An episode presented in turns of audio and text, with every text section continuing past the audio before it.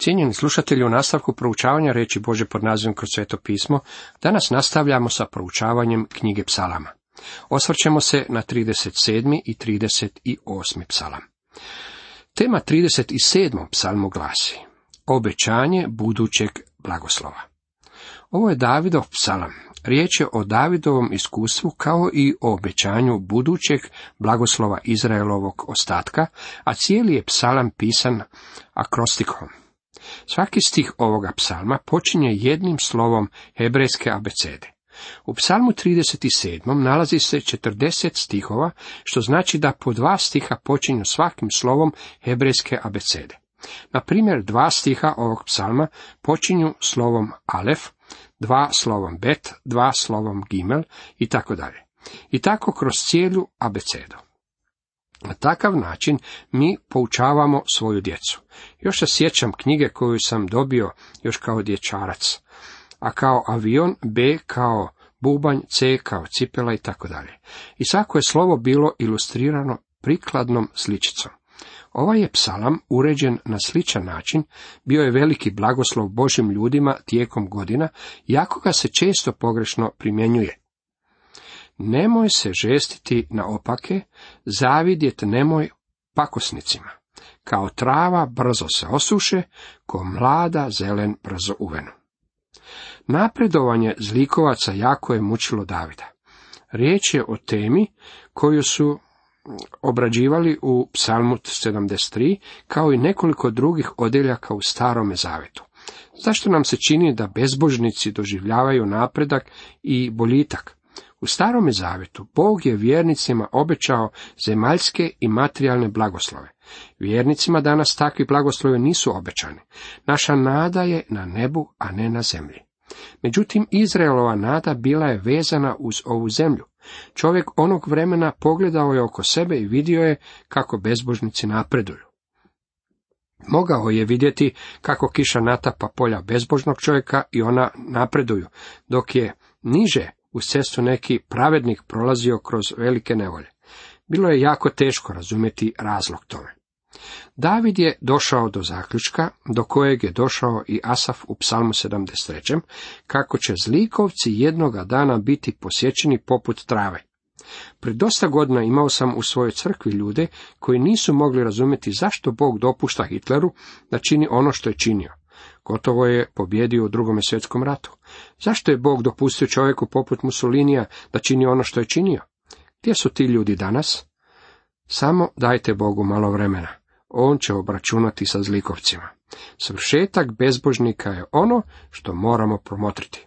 Ako ste uznemireni kada se danas osvrnete oko sebe i vidite gdje zlikovci napreduju, taj problem mogli biste riješiti na nekoliko načina. Treći redak dalje kaže, u Jahvu se uzdaj i čini dobro, da smiješ stanovati u zemlji i živjeti u miru. To je bilo obećanje Božem zemaljskom narodu. Rekao im je, ne brinite se zbog zlikovaca, pouzdajte se u mene i ja ću se pobrinuti za vas. Četvrti redak, sva radost tvoja neka bude Jahve, on će ispuniti želje tvoga srca. To je bilo obećanje namijenjeno Izraelu, ali se također može primijeniti i na nas danas. Nisam siguran da će Bog blagosloviti vaš biznis, ali je vas već blagoslovio duhovnim blagoslovima, te će na vas izliti sve duhovne blagoslove koje možete primiti. Moramo uživati u gospodinu. Možemo učiniti još nešto. Prepusti Jahvi putove svoje, a u njega se uzdaj i on će sve voditi. Prepusti Jahvi putove svoje. Mnogi kršćani kritiziraju Boga i nalaze mu mane. Svoje putove nisu prepustili gospodinu. U njega se uzdaj i on će sve voditi. Dajte Bogu malo vremena. On će urediti stvari u vašem životu. Bog je dobar, dragi moji prijatelji. Poganski koncept Boga je da se radi o užasnom biću. Njihovi idoli su odvratni. Mnogi kršćani također promatraju Boga na takav način.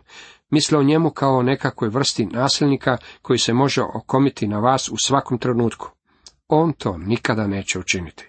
On je vaš prijatelj, ljubi vas i želi vas spasiti, ali morat ćete mu prepustiti sve svoje putove. Smiri se pred Jahvom i u njemu se nadaj, ne žesti se na onog koji ima sreće, na čovjeka koji spletke kuje. Ovo je još jedna od stvari koje moramo učiniti.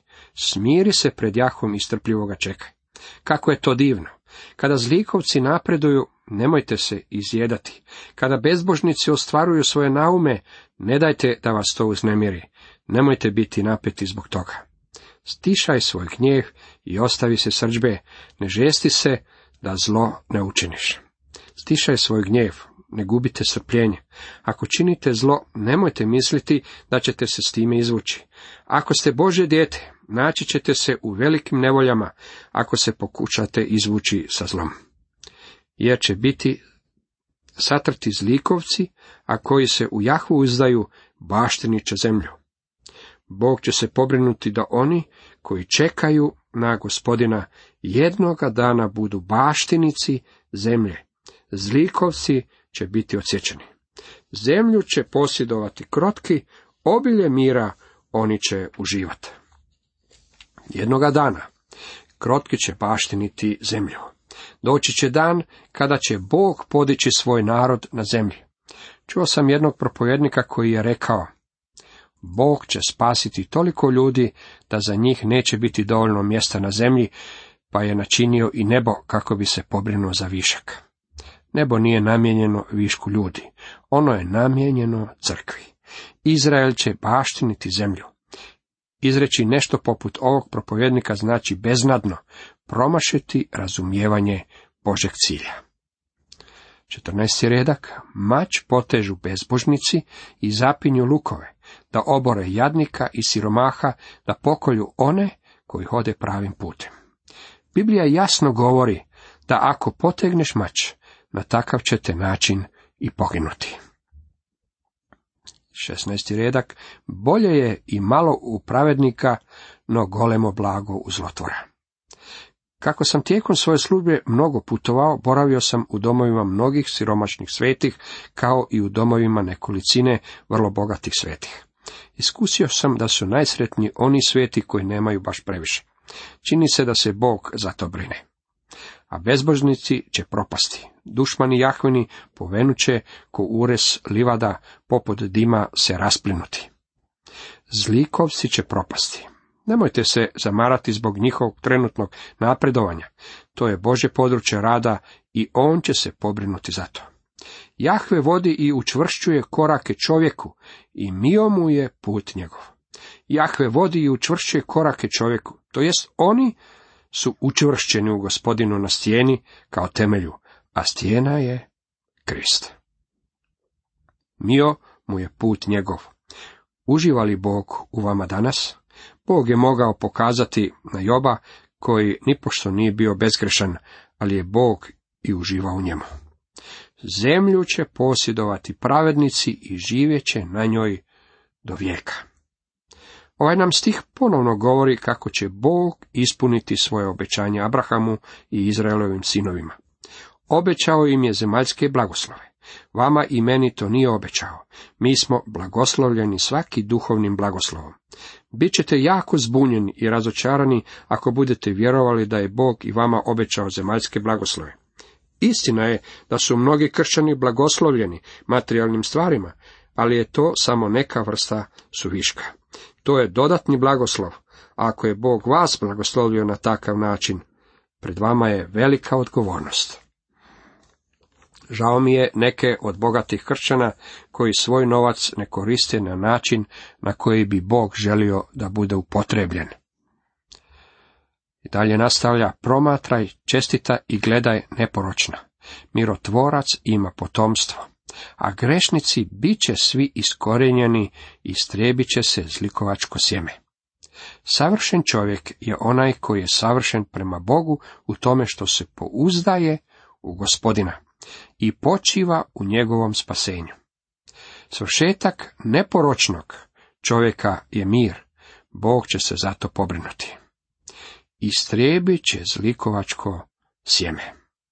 Prijestupnici će biti uništeni, a zlikovci će biti istrijebljeni. Zapamtite to. Ovo načelo funkcionira jednako sigurno kao i zakon gravitacije. Cijenjeni slušatelji, toliko iz 37. psalma. U nastavku pogledajmo što nam donosi 38. psalam. Tema ovom psalmu glasi pokajnički psalam u kojem je uključena i tjelesna bolest. Ovo je psalam naslovljen psalam Davidov za spomen i svrstava se u pokajničke psalme. Riječ je o Davidovom priznavanju grijeha i tiče se tjelesne bolesti. David je ovdje bio jako bolestan. Tijelo mu se trošilo. Nemamo zapisa o ovoj njegovoj bolesti, ali vidjeli smo već ranije kako je zahvaljivao Bogu na svome ozdravljenju. U prvom redku čitamo. Jahve u srđbi svoje nemoj me karati i nemoj me kazniti u svojemu gnjevu. David u dubokoj potresenosti moli Boga da mu ne sudi u svome gnjevu. Strijele se tvoje ume zabodoše, ruka me tvoja teško pritisnu. Ovo je istinsko presvjedočenje o grijehu. Na tijelu mi ništa zdravo nema zbog gnjeva tvog, od grijeha mojih mira mi nema kostima. Davidova tjelesna bolest bila je rezultat grijeha. Zloće moje glavu su mi nadišle kao preteško breme tište me. Vi i ja ne možemo nositi svoja bremena, dragi moji prijatelji, a posebno ne možemo nositi breme svojih grijeha. Ta bremena moramo predati Bogu.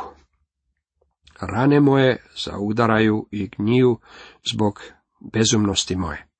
Pogurih se sav izgrčih, povazdan lutam žalostan. Moji bokovi puni su ognjice, na tijelu mi ništa zdravo nema. Iscrpljen sam i satrven posve, stenjem od jecanja srca svojega. Bolest kao rezultat njegove gluposti bila je popraćena umnom tjeskobom. U prvoj crkvi u kojoj sam služio u zajednici se nalazio i jedan liječnik.